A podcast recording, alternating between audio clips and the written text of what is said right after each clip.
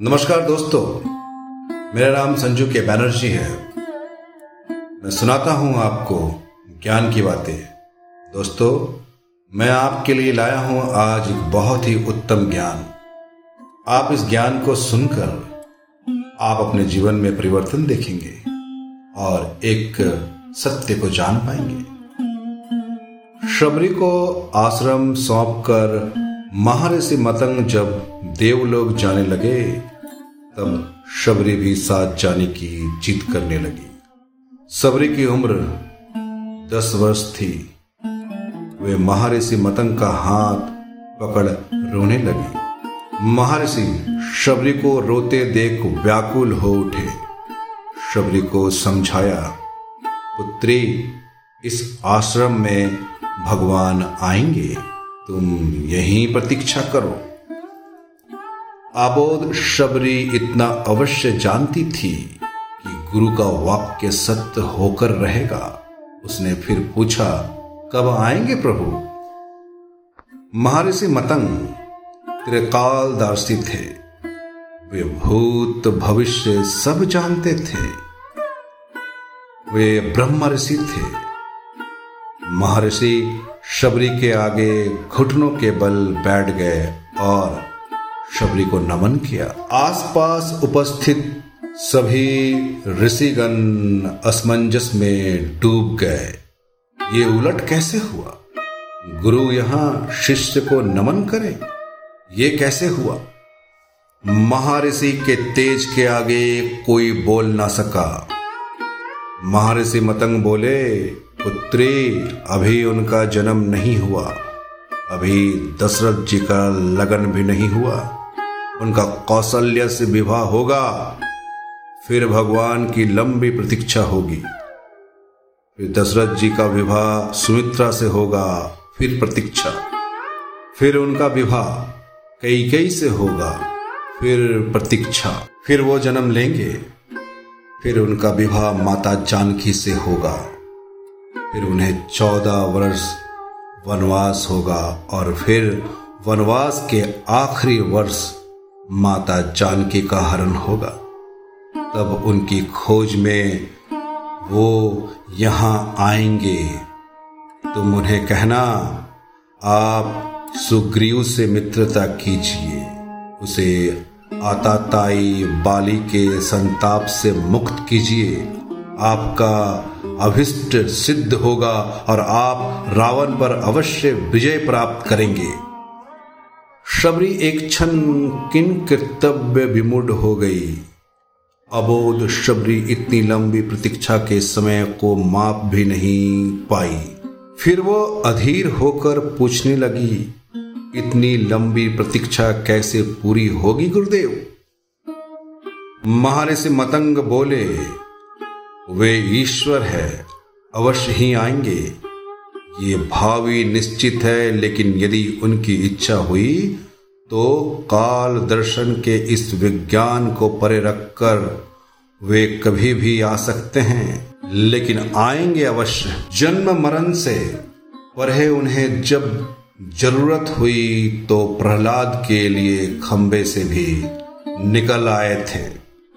इसलिए प्रतीक्षा करना, वे कभी भी आ सकते हैं। तीनों काल तुम्हारे गुरु के रूप में मुझे याद रखेंगे। शायद यही मेरे तप का फल है।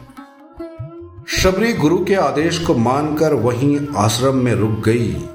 उसे हर दिन प्रभु श्री राम की प्रतीक्षा रहती थी। वो जानती थी, समय का चक्र उनकी उंगली पर नाचता है। वे कभी भी आ सकते हैं। हर तरफ़ फूल बिछाकर हर क्षण प्रतीक्षा। शबरी बूढ़ी हो गई, लेकिन प्रतीक्षा उसी आबोध चित से करती रही। और एक दिन उसके बिछाए फूलों पर प्रभु श्री राम के चरण पड़े। शबरी का कंठ अवरुद्ध हो गया। आँखों से आंसुओं की धारा फूट पड़ी। गुरु का कथन सत्य हुआ। भगवान उसके घर आ गए। शबरी की प्रतीक्षा का फल ये रहा कि जिन राम को कभी तीनों माताओं ने जूठा नहीं खिलाया, उन्हीं राम ने शबरी का जूठा खाया। ऐसे पतित पावन, मर्यादा पुरुषोत्तम दीन हितकरी श्री राम जी की जय हो। जय हो जय हो। एकटक देर तक उस सुपुरुष को निहारते रहने के बाद वृद्धा भिलानी के मुँह से स्वर बोल फुटे। कहो राम, शबरी की कुटिया को ढूँढने में अधिक कष्ट तो नहीं हुआ? राम मुस्कुराए। यहाँ तो आना ही था माँ, कष्ट का क्या मोल? जानते हो राम, तुम्हारी प्रतीक्षा तब से कर रही हूँ जब तुम जन्मे भी नहीं थे। ये भी नहीं जानती थी कि तुम कौन हो, कैसे दिखते हो, क्यों आओगे मेरे पास। बस इतना ज्ञात था कि कोई पुरुषोत्तम आएगा जो मेरी प्रतीक्षा का अंत करेगा। राम ने कहा तभी तो मेरे जन्म के पूर्व ही तय हो चुका था कि राम को शबरी के आश्रम में जाना है। एक बात बताओ प्रभु, भक्ति दो प्रकार की शरणगति होती है। पहली, वानरी भाव और दूसरी, मंजरी भाव। बंदर का बच्चा अपनी पूरी शक्ति लगाकर अपनी माँ का पेट पकड़े रहता है, ताकि गिरे ना। उसे सबसे अधिक भरोसा माँ पर ही होता है और वह उसे पूरी शक्ति से पकड़े रहता है। यही भक्ति का एक भाव है जिससे भक्त अपने ईश्वर को पूरी शक्ति से पकड़े रहता है। दिन रात उसकी आराधना करता है। वानरी भाव से।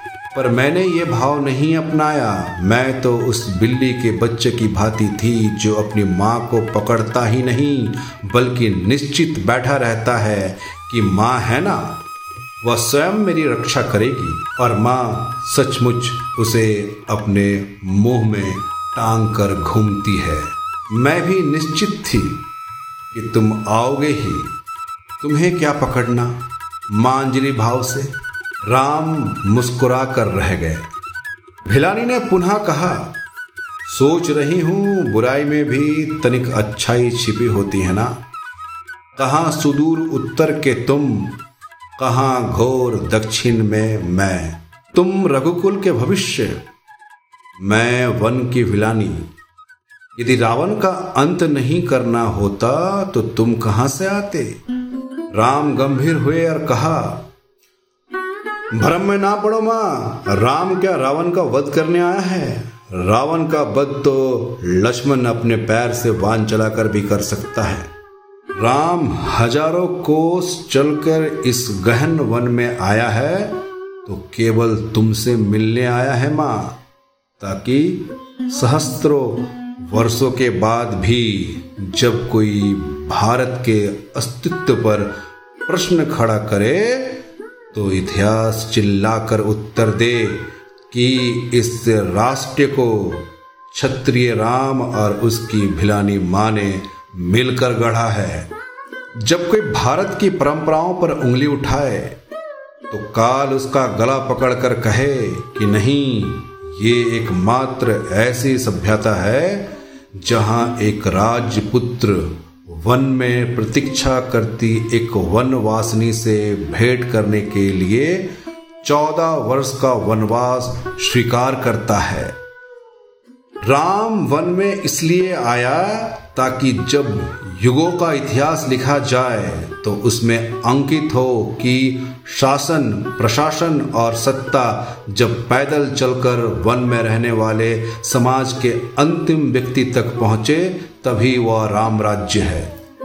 राम वन में इसलिए आया ताकि भविष्य में स्मरण रखे कि प्रतीक्षाएँ अवश्य पूरी होती है। राम रावण को मारने भर के लिए नहीं आया है माँ। माता शबरी एक टक राम को निहारती रही। राम ने फिर कहा, राम की वन यात्रा रावण युद्ध के लिए नहीं है माता। राम की यात्रा प्रारंभ हुई है भविष्य में आदर्श की स्थापना के लिए। राम राजमहल से निकलता है ताकि विश्व को संदेश दे सके कि एक माँ की इच्छाओं को पूरा करना राम होना है।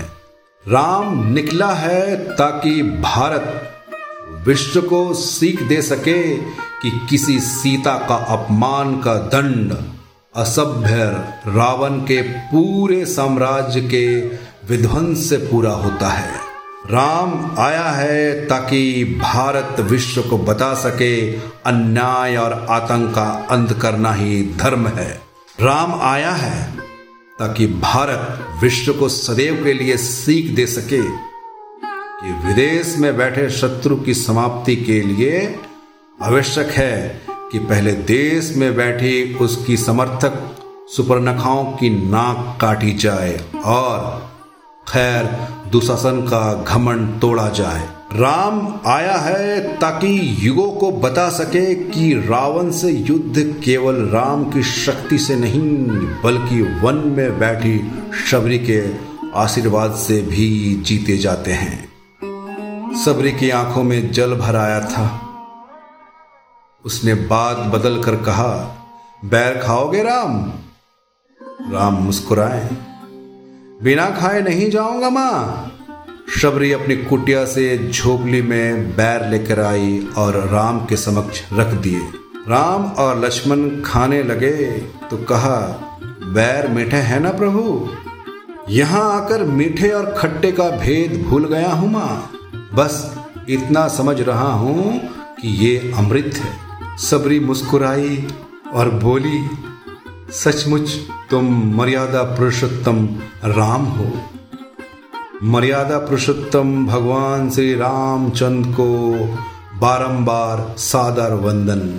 जय श्री राम, जय श्री राम, जय श्री राम। मेरे प्यारे मित्र गणों अगर आप इस कथन को सुन रहे हैं तो आप अपने जीवन में राम के चरित्र को अपनाइए। बस मैं इस कथन को यहीं समाप्त करता हूँ। जानते रहिए, सुनते रहिए। मैं कोई और नहीं, मैं आपका दोस्त संजू के बैनर्जी जो सुनाता हूँ आपको ज्ञान की बातें। दोस्तों, मैं जल लौटूँगा एक और उत्तम ज्ञान के साथ। तब तक के लिए सुनते रहिए।